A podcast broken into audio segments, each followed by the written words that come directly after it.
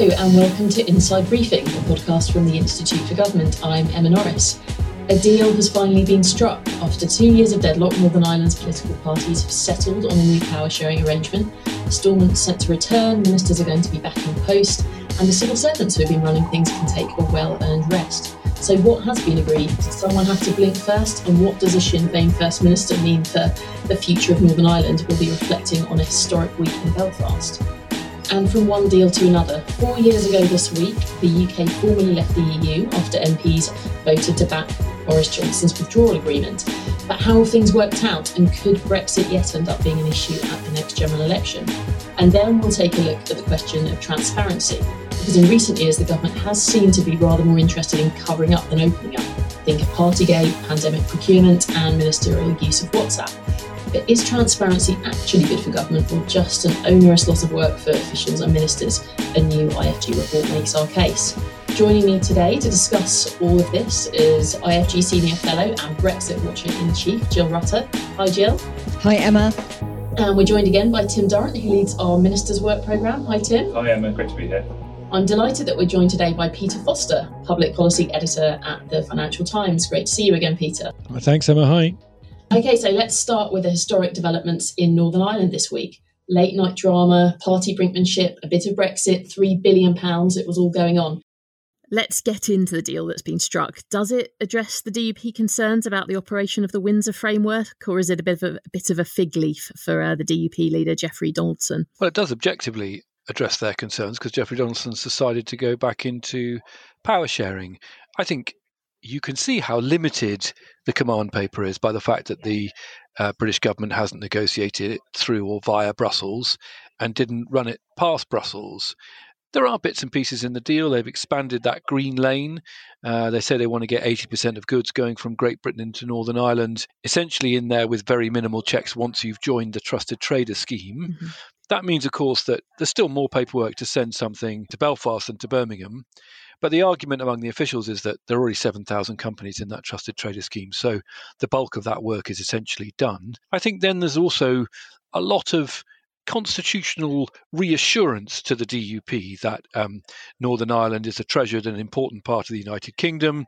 There's various bodies, there's a new East West Council, an intertrade body to promote links between the two and one or two quite interesting bits of legislation, a piece of legislation to uh, uh, make future governments uh, include Northern Ireland in any treaties that the UK might sign.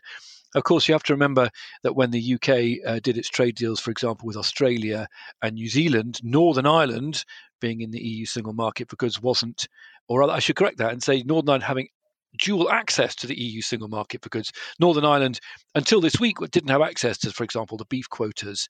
Uh, and there's been a fix on that too, which is slightly uh, in parallel to the uh, uh, uh command paper that you referred to, but again allows Jeffrey Donald to say, look, Northern Ireland is a fully fledged member of the UK internal market, able to take advantage of those super soar away uh, trade deals that we've done since Brexit.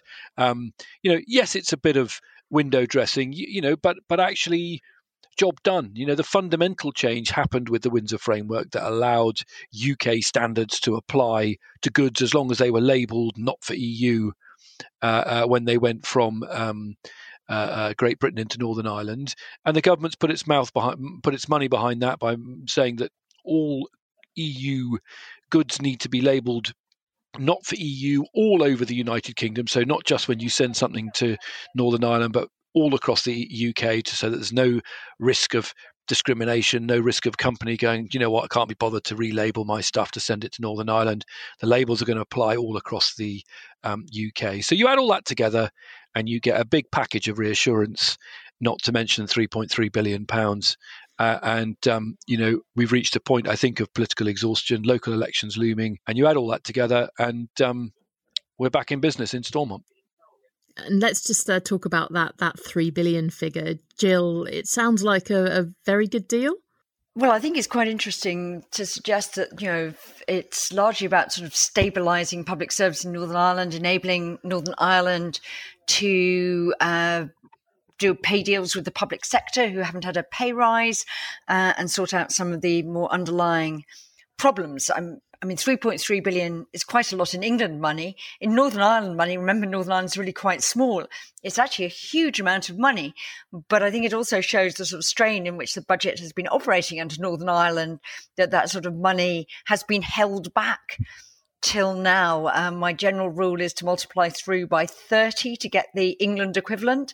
Uh, that's a very rough rule of thumb. So that's really quite serious money. So that's 90 billion. It's not all in one year. It's some of them are one-offs. Uh, so the really interesting thing is where does this put the Northern Ireland budget long term? And the even more interesting thing is do we get back an executive that's willing to take some of the longer term decisions that are needed, both on the spending and the revenue side, to put Northern Ireland on a sound financial basis going forward? We know that successive Northern Ireland executives have not come up with coherent programs for government. That was a requirement the last time they went back under the new decade, new approach that was brokered in January 2020. They usually give the health ministry to a smaller party. It was an Ulster Unionist who uh, got that short straw last time because they know that they're hugely difficult decisions to come on hospital rationalisation, which is even harder in Northern Ireland than it is uh, here. So I think the really interesting thing is, you know, Northern Ireland's got a government back, but will it have a good functioning, effective government back? And I think the sort of biggest hope is that Michelle O'Neill, as the first uh, nationalist first minister, will want to show that actually other non-nationalist Northern Ireland citizens have nothing to fear from being governed by Sinn Féin, and the DUP will want to show that Northern Ireland can flourish inside the Union, and together they could come together and govern Northern Ireland well for their different political ends. But that's not really been the history of governance in Northern Ireland so far. It's quite fragile. It's nothing on institutional reform in this agreement. And one of the things that's really interesting about the command paper is that it reads like a couple that are broken up had a really bad breakup, decide to sort of give it another go. But, you know, one of them really doesn't trust the bigger, more powerful party, not to ignore them, not to throw them under a bus again. So there are institutions coming out of your ears, oversight mechanisms, putting what were sort of commitments on paper into law. So it's quite odd. Um, Peter, as Jill nodded to, there's going to be a Sinn Féin First Minister for the first time. How significant is that?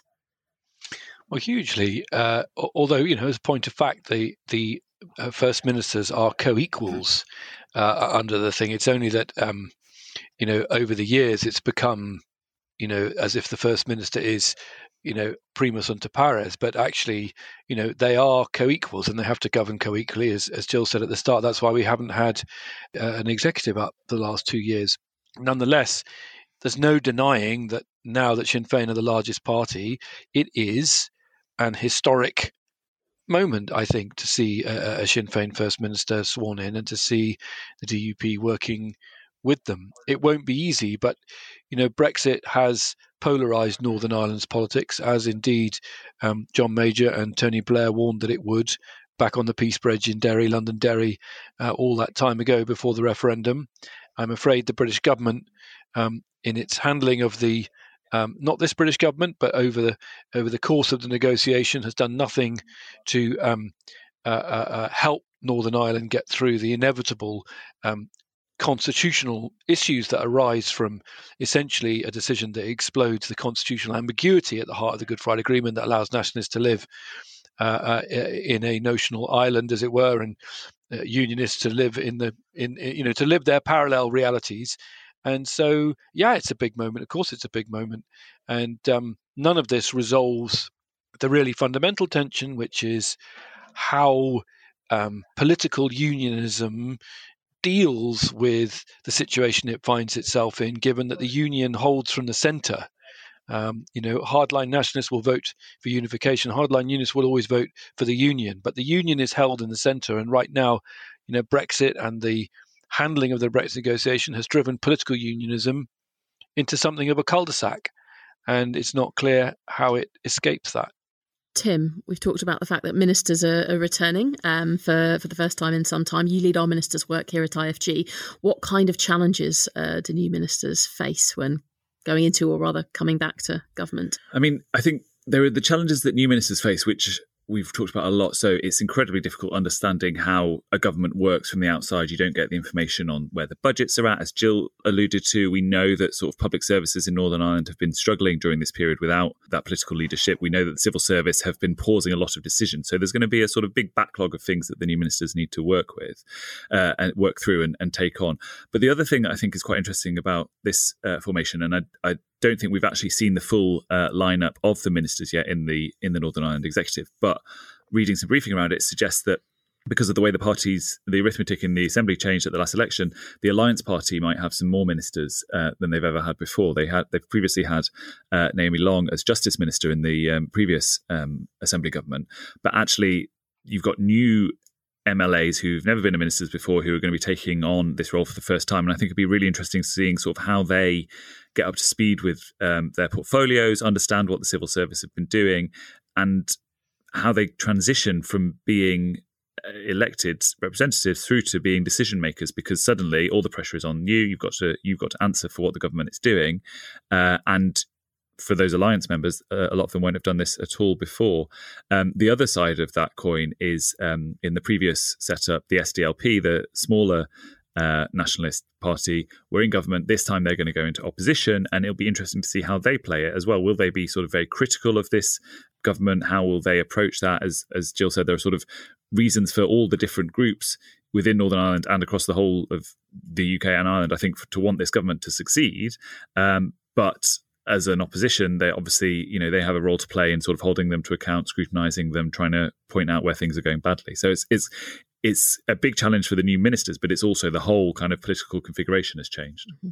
And Peter, I want to talk a, a, bit about institutions as well. Do you think that this episode suggests that the Good Friday Agreement institutions need another look? Well, I, you know, I think it's easy to say that hypothetically they do. You know, we've seen um, consistently that the way the system works at the moment allows one side or the other to hold the entire thing to ransom.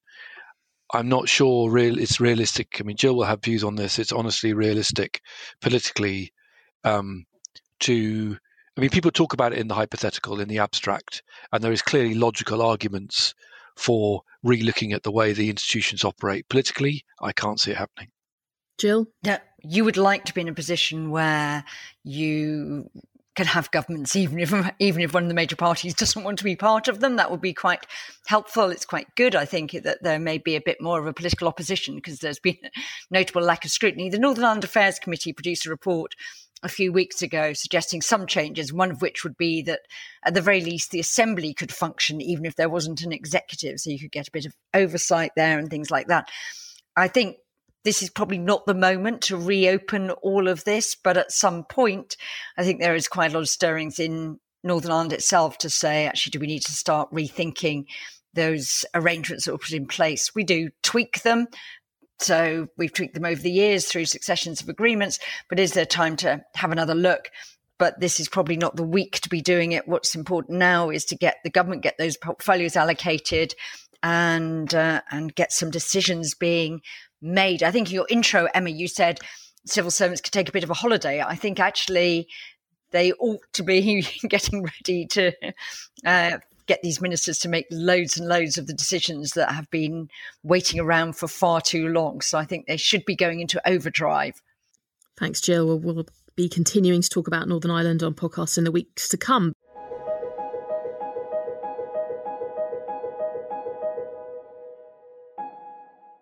Now we're going to talk a bit more about Brexit. So this week marks four years since the UK formally left the EU, and now the government's finally decided to go ahead with imposing proper border controls, meaning EU businesses will have to have their first taste of what uh, GB businesses have been putting up with since 2021. Uh, Peter, what's happening this year? You uh, or your listeners may remember that once we left the EU single market, all of our businesses faced the full panoply of checks at the border, sending stuff from uh, Great Britain into the EU. But going the other way, all those EU exporters, they got a free pass essentially. They weren't filling out these long 50 field export health certificates, attestations on the underlying provenance of the cheese in their cheese and onion crisps. Although I'm not, not sure that um, they make much cheese and onion crisps on the continent. But anyway, um, as of uh, uh, this week, um, we are starting to finally impose a border in the other direction, and that means um, from January, plants uh, products of plant and animal origin have to have an export health certificate, wet stamped by a vet in uh, the country uh, that the uh, product was sent from. That means a real vet, a real human being stamping a piece of paper, and then from the end of April, there will be physical inspections on a very small proportion, but physical inspections at, at border control posts in UK ports when stuff lands. Um, and then from October, they will be adding safety and security declarations. That's something really more for hauliers, but another layer of bureaucracy on all goods travelling from EU into GB. And of course, what we saw last time in 2021 when that happened to the uh, British side was lots of people, particularly smaller traders, they gave up. And what we really don't know is how European traders will respond to the new paperwork. Uh, there's quite a lot of evidence talking to the trade groups that the levels of awareness on the EU side are quite low. Uh, about this, and of course, you know those who do export often they were putting whole container loads onto a slow boat to China, as it were. But this very high frequency, complex, just in time supply chain where shelf life is all important, it will come under strain, I think, from requiring German, Italian, and other vets who really aren't set up for this to suddenly um, be uh, producing all these extra um, uh, certification. And funny enough, you know, a lot of the vet services in the, in, on the EU side, they're government run. So getting people to work at weekends at five o'clock in the morning, when every hour counts, particularly on perishable products, I think is a real source of concern to people like the British Meat Processors Association, talking to their members on the continent, the Chilled Foods Association, um, no one knows quite how it's going to play out, least of all the British government. Um, but I think there's lots to go wrong.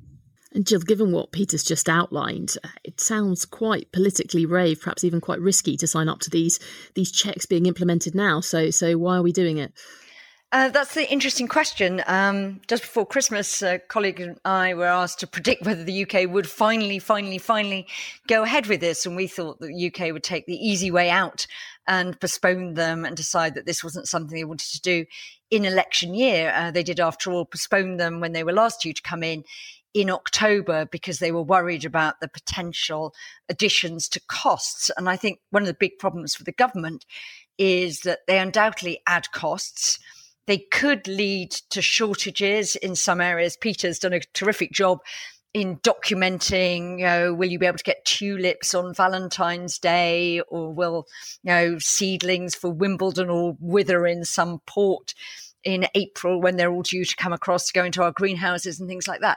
So, um, so I think there's sort of worries. But uh, the other worry I'd have if I were the government is uh, that anything will be blamed on Brexit, even if it's not to do with Brexit. And at the moment, continental Europe is not in a great state with its farmers. We've had big blockades in France. We've had sort of big protests in Germany. So there are quite a lot of things that could be disrupting trade anyway. And we saw last year, without these checks coming in, sort of shortages emerging uh, as there was disruptions through weather, I think, in southern Spain. And I think one of the big risks for the government, I would think, is any time I don't see my preferred good on a shelf or I see a price rise, I might just label that a Brexit impact, uh, even if it's actually would have happened anyway. Um, so I'm slightly surprised the government went ahead. So of course, some people in government don't think the government they should have done. Jacob Rees-Mogg always argued that there was no reason to inflict these sorts of costs on our consumers. Uh, Lord Frost, I think, had a similar view that we shouldn't be trying to mimic the EU.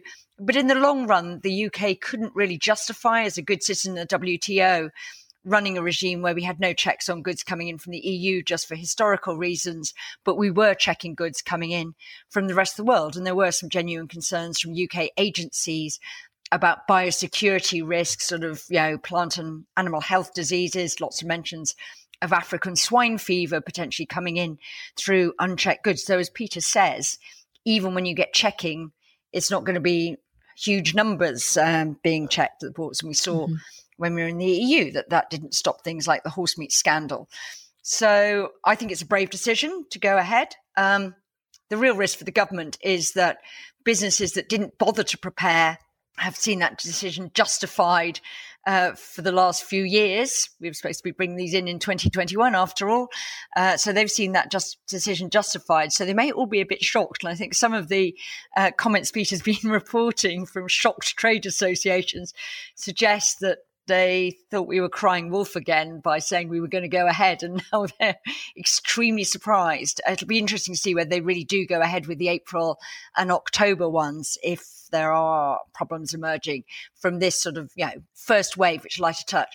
And there is a sort of Europe-wide vet crisis, which is quite interesting, which is that there just isn't the capacity in the vet market really to supply enough people to do the certification on either side of the border. We've had to come up with some innovative solutions to that uh, over this side, but that may now crunch on the EU side. And the problem for the UK is while many of our suppliers might think for uh, something that's a very big export market for our agri food produce, it's worth investing in the processes uh, in the rest of the EU, they might just decide that the UK is a market too far and withdraw from it. Peter, Jill's talked about the fact it's a general election year. You know, these checks could have uh, big uh, implications, downsides for consumers, for businesses. Do you think that this is going to mean Brexit ends up being more of a question on the doorstep this year uh, during the general election than it might have been? I'm not sure about that. As Jill says, there's a tendency to blame everything on Brexit if you're so minded. Um, the, the, the, difficulty for the government is here is that um, their view is that they can manage this any disruption by essentially soft pedaling the checks and the requirement. But what that misses is the fact that actually it's really incumbent on, and what we saw in 2021, incumbent on people right back at the warehouse playing the game and so what you might see is that this has a greater chilling effect than they were anticipating. So we're you know we're very reliant on the EU for our pork. Um, there are other wrinkles like are the export health certificates properly translated in a way that certain vets, particularly from Germany, are prepared to sign. Some apparently don't even have a box for sugared liquid eggs, which is what you need to make tomato ketchup. So you can see a world where you know bacon butty shortage uh, rocks UK election campaign. I think that's pretty unlikely, to be honest. I suspect that um, the bigger issue that will actually land on voters if it happens is the introduction of biometric border checks uh, in October. You know, shortages on the supermarket shelves will just add to the general sense among the public that the cost of living crisis is through the roof and the country's being run very badly, uh, and that you know will play into uh, a kind of wider sense of disgruntlement which the Tories are currently fighting. Will it really drag Brexit back into the headlines? I suspect not, except for those people who want it dragged back in. And Peter, your book is called uh, "What Went Wrong with Brexit." Could it could it have gone better? Will things get better? Do you know? I think things will get better. Actually, what you're seeing slowly is gravity taking its course. You're seeing Northern Ireland, you know, reaching a kind of grudging uh, uh, uh workaround. Um, I think actually we did. I sort of slightly disagree with Jill. I think we did. We're going to have to introduce a border at some point. We need to level the playing field uh, with the European Union. The Labour Party have said if they win that they're going to do a veterinary deal. I think they'll also look to link our carbon markets probably, because what people haven't fully internalized is that Brexit is an ongoing structural piece of friction. It doesn't go away. If you look at the surveys of all the trade groups, the British Chambers of Commerce, Make UK, you really don't see uh, manufacturers and traders finding it any easier, and that's because it hasn't got any easier. And I think there are things that the Labour Party can do and will look to do a youth mobility deal to get our young people back uh, working in each other's cities more easily, um, linking carbon markets, a veterinary deal, all of which will not at all solve the problem, make it go away, but will start to shave away some of the frictions that we've seen um, over the last uh, uh, four or five years. And I think the last thing they can also do is start to build a much uh, uh, more cogent framework for dealing with what I call Brexit 2.0, these ongoing EU regulations on AI, on plastic packaging, on supply chain due diligence that fundamentally pose questions about how the UK is going to respond and react to those regulations because it matters not just for UK companies feeding into EU supply chains, but also for smaller companies in the UK that don't export but work for companies that do export that are going to need carbon attestations for how much carbon is embedded in their products. All this stuff adds up to friction. And I think that's the danger, lastly, for the UK with the new border. Yes, you've got to level the playing field, but it will add to the sense in the EU single market that dealing with the UK is a hassle. And all things being equal, it's just easier to buy something from Pedro in Barcelona than Peter in Brighton. And you know that is going to be the constant battle and even if Labour do all the things I mentioned, it, still doesn't actually fundamentally alter that fact. Uh, can I just add? I do think the UK had to do a border eventually. I'm just slightly surprised they've actually gone ahead in election year. But I do think that where Peter is right is that it's actually helps if you want leverage to get some of these deals. One of the problems that we've seen in the way we've managed Brexit is the UK, for pragmatic capacity reasons or whatever, has actually done things like recognize EU markings, recognize EU authorizations, whereas we've been, you know, we've been full third country status vis-a-vis the EU. Uh, and the border was one of those examples of, of making an asymmetric deal even more asymmetric in the way both sides were implementing it. If you want down the line to negotiate easements, you need to have some benefit for the other side. And actually, by introducing those checks and having squawks from the sort of people that Peter's been talking to on the continent, you have to hope that they want to go on trading with the UK or regret losing the UK as a market because that potentially opens the way for both sides to agree it's in their mutual interest to streamline those processes. And that sort of opens the way to some of the things that Peter's potentially mentioning might be on the post election agenda. Tim, you used to be a member of the Brexit team uh, at IFG. Is this uh, is this chat giving you flashbacks? Absolutely. It's. I mean, I think it's Peter's point is key, right? It's. It was always a process, never an event. You know, Brexit is kind of.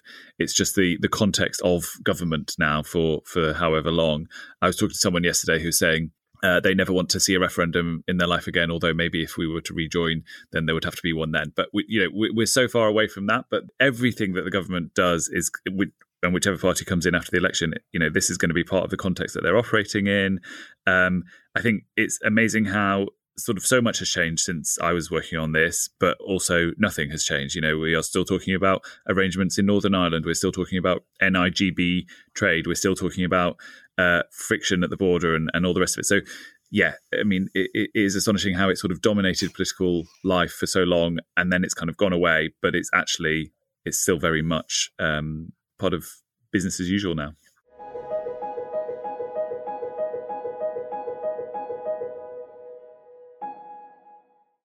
Okay, let's end by looking at a favourite topic of the IFG, and that's government transparency. Because this week we've put out a new paper which examines the pros, the cons of governments being more open with their data. And joining us now is the paper's lead author, Sachin Savur. Hi, Sachin. Hiya. First up, how transparent is government at the moment? the government has made some commitments towards transparency, particularly in July last year, and they followed that through in December with its National Action Plan on Open Government, which made a couple of commitments around anti corruption, open contracting, and aid transparency. But apart from that, the picture is a little bit bleak. So we've seen kind of with secrecy around ministers' use of WhatsApp, and particularly with the COVID inquiry, the things that are coming out around pandemic procurement. It's not necessarily painting the best picture for the government. So overall, things are getting worse on transparency rather than better. Just a little. So David Cameron came in in 2010 saying that he wanted his government to be one of the most open transparent in the world. I don't think we're seeing that kind of rhetoric now. And certainly, even in the day to day of government, below that rhetoric, we're not seeing quite the same thing.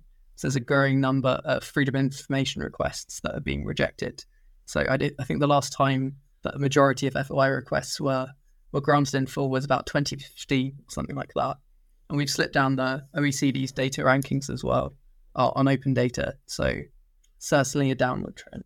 Um, so if you're, you're a minister in government, you're an official in government, is it the case that being more transparent isn't always that attractive? There's definitely a focus on the political damage that can happen to ministers. There's concern that if you put information out there, then it will be used as a, as a stick to beat you with. Um, and there's also concerns for officials as well that this is a, a burden for them to put information out there and takes up time and effort. And that's particularly a problem because those burdens don't accrue in the same place as benefits. The, the kind of civil servant who's collating lots of data together won't necessarily see the benefits from that scrutiny that will drive performance in government. Yeah and Tim, Tony Blair famously isn't a, a big fan of uh, FOIs these days. Have you got much sympathy for him? Yeah, th- uh, so you're talking about, you know, he he's the prime minister who oversaw the Freedom of Information Act, but he has criticised it afterwards, saying, you know, it, it basically just gave, as Sachin said, a, a stick to beat the government with. And I think a lot of opposition leaders can be quite critical of government, or oppositions in general can be quite critical of government. Cameron was very critical of the new Labour government. Obviously, a big scandal towards the end of their period in government was the expenses uh, row, which which uh, you know destroyed a lot of trust in politicians in general. And Cameron kind of wanted to show that his government would be better and and and improve on that thing that issue. Um, nowadays, since Partygate for the last couple of years, this government has faced an awful lot of scandals, and Angela Rayner, in particular, as deputy leader of the Labour Party, has been very critical of the government and has committed Labour to doing a lot more on transparency and, and ethical standards more generally. Uh, so I think it's very easy for people to want to improve it when they're outside government. And then because of the issues that Sachin was talking about in terms of the kind of burdens and the embarrassment that it can provoke, uh, ministers perhaps row back from it a little bit when they're actually in office. And, and, tell us a bit more about the upsides, because I think one of the arguments we're making in the paper is actually, even though it can be difficult, there are real upsides, and um, both on the political side and on the official side to transparency. Absolutely, I think if if you want to get things done in government, transparency can help you doing that. So one of the things that we talked about is uh, improving value for money, saving money. Because if you are government is spending hundreds of billions of pounds every year, they do a lot of that through public procurement. If they can be open about that procurement, if they can put those contracts properly out to tender, if they can show people what it is that they're trying to buy. That drives up competition, drives down prices, saves money. Uh, we also looked at increasing or improving performance of public services. So we looked at an example in the environmental space. All of the various bodies that sit under the Department for Environment, DEFRA, a few years ago, they worked together to publish lots of data, which meant that they could see each other's data much more easily, but also outside organizations could see data. So that meant that people were better able to predict flood. Uh, flooding risks in certain areas, which meant uh, insurance premiums came down, but also meant that people were able to ensure that services were in place for when flooding was likely to happen so that people who were affected by that could be supported more easily. So these are just some ways, you know, it's not just about kind of catching people out and finding out who's been lobbying who. It's about opening up the work of government more generally so that people can can see the information and make better decisions and deliver better services. We've already mentioned the COVID inquiry. Jill, uh, have some of the recent hearings in the COVID inquiry suggested that the SNP have an even bigger problem with transparency than the uh, than the UK government? Well, this is probably more for Tim than for me. Um, Peter may have views. Um, I think the SNP government sort of emerged as perhaps less different from the UK government than it thought. And clearly, it seems to have had an even more restrictive policy on maintaining its WhatsApp records uh, and uh, and didn't even seem to minute some critical meetings. So some of its processes look very dubious. I mean, I think there's some quite interesting things emerging about the way in which the Scottish gov- the Scottish government works, about the centralisation. It doesn't look quite so dysfunctional a centre with so much backstabbing as the uh, UK government. But the finance secretary Kate Forbes made the point that she wasn't invited to some of the critical meetings. She wasn't there, and she said she thought it's because she wasn't invited to them. And there does seem to be uh, a lot of things where an awful lot of uh, decisions were just made by the first minister and her closest aides. So it, it's showing quite an interesting light in in how that all works. But you know, I think Tim and Sachin are right. Is that transparent more generally that transparency seems like an absolute pain in the neck and a burden, but actually being more transparent, giving reasons for your answer, taking the bother to explain why you're doing things is actually a really important and valuable discipline that helps you avoid things that blow up in your face later. Because if you can't explain them at the time, then you're likely to run into difficulties uh, later on with justifying why you took the actions you did. So I think it's very welcome to be pushing further on it. And Peter, as a journalist, how accessible is the data that you want to uh, to get your hands on? Well, you know, there is actually amazing. I started journalism in 1995, and fun enough, I deal with younger colleagues who have a whole world of journalism that just didn't exist um, when I was that age. You know, big data sets, some of them commercial, some of them government, that are there that allow you to do really interesting things. Uh, look at, you know, for example, we're going to do a big audit at the Financial Times about levelling up. There are really rich data sets that you can look at, um, you know, whether it's child poverty, whether it's areas left behind. So I think there is pretty good access to data. My, my beef with the government in terms of transparency is more on the side of the, the communication side. I think there's an awful lot of spin and and uh, deception that's crept into what used to be fairly straightforward com- uh, uh, uh, communications, and I I find that um, incredibly corrosive. Uh, you know, ministers, I don't know, just simple things like putting out trade numbers, you know, un, not adjusted for inflation. That's obviously misleading. You know, we had a statement from the Home Office the other day, just after the statistics watchdog had ticked off the government for claiming that it had fixed backlogs when it uh, hadn't. Uh, you know, that said we have fixed the backlogs. Well, as a journalist, I'm not quite sure what you do with that. Um, Jill will know much more about this than I have, but, but I used to believe that the kind of background you used to get from government departments, aside from the spin you'd get from SPADs, was pretty well straight dealing and it isn't anymore. And I think you know that is corroding the relationship between media and government, uh, and somebody needs to take a serious look at it.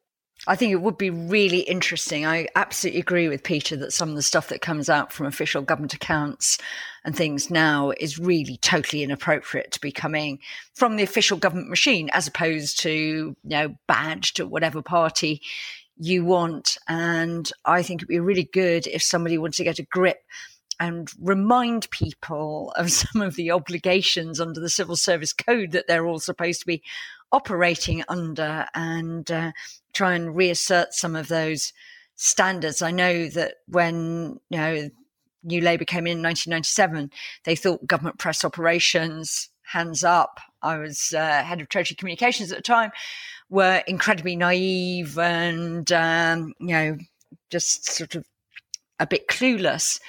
But we did honestly think that, you know, we were there to actually provide facts and information rather than just be purveyors of spin. Didn't stop us putting out, you know, wacky lines as long as a minister would agree to put them in a quote.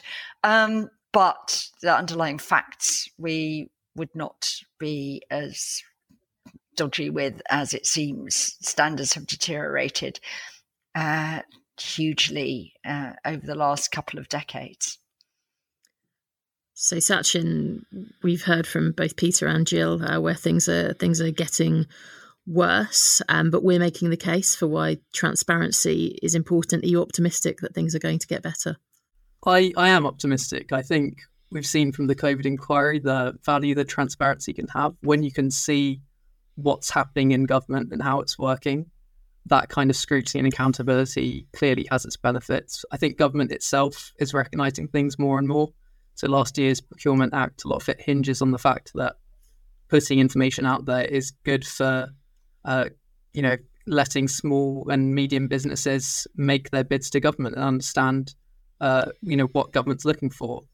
And I also think that as more decisions in government are made based on machine learning and based on algorithms and things like that, government can see the benefits of collecting data that's good quality and being able to work with other people and other businesses and organizations to make better decisions. Brilliant. Thank you. Okay, I think that's all we've got time for uh, this week. So that's the end of the podcast. Thank you to Jill Rutter, Tim Durrant, Sachin Savur, and especially to Peter Foster. Thank you very much for joining us, Peter. And thank you to all of you for listening to this episode. You can find all of our podcasts and The Expert Factor, our new podcast with the IFS and UK and a Changing Europe at Acast, Spotify, iTunes, or wherever else you get your podcasts. Do subscribe and please leave us a review. Remember to head to our website for all our work, including Sachin and Tim's report on government transparency, Jill's latest take on Brexit, and our assessment of the Northern Ireland deal.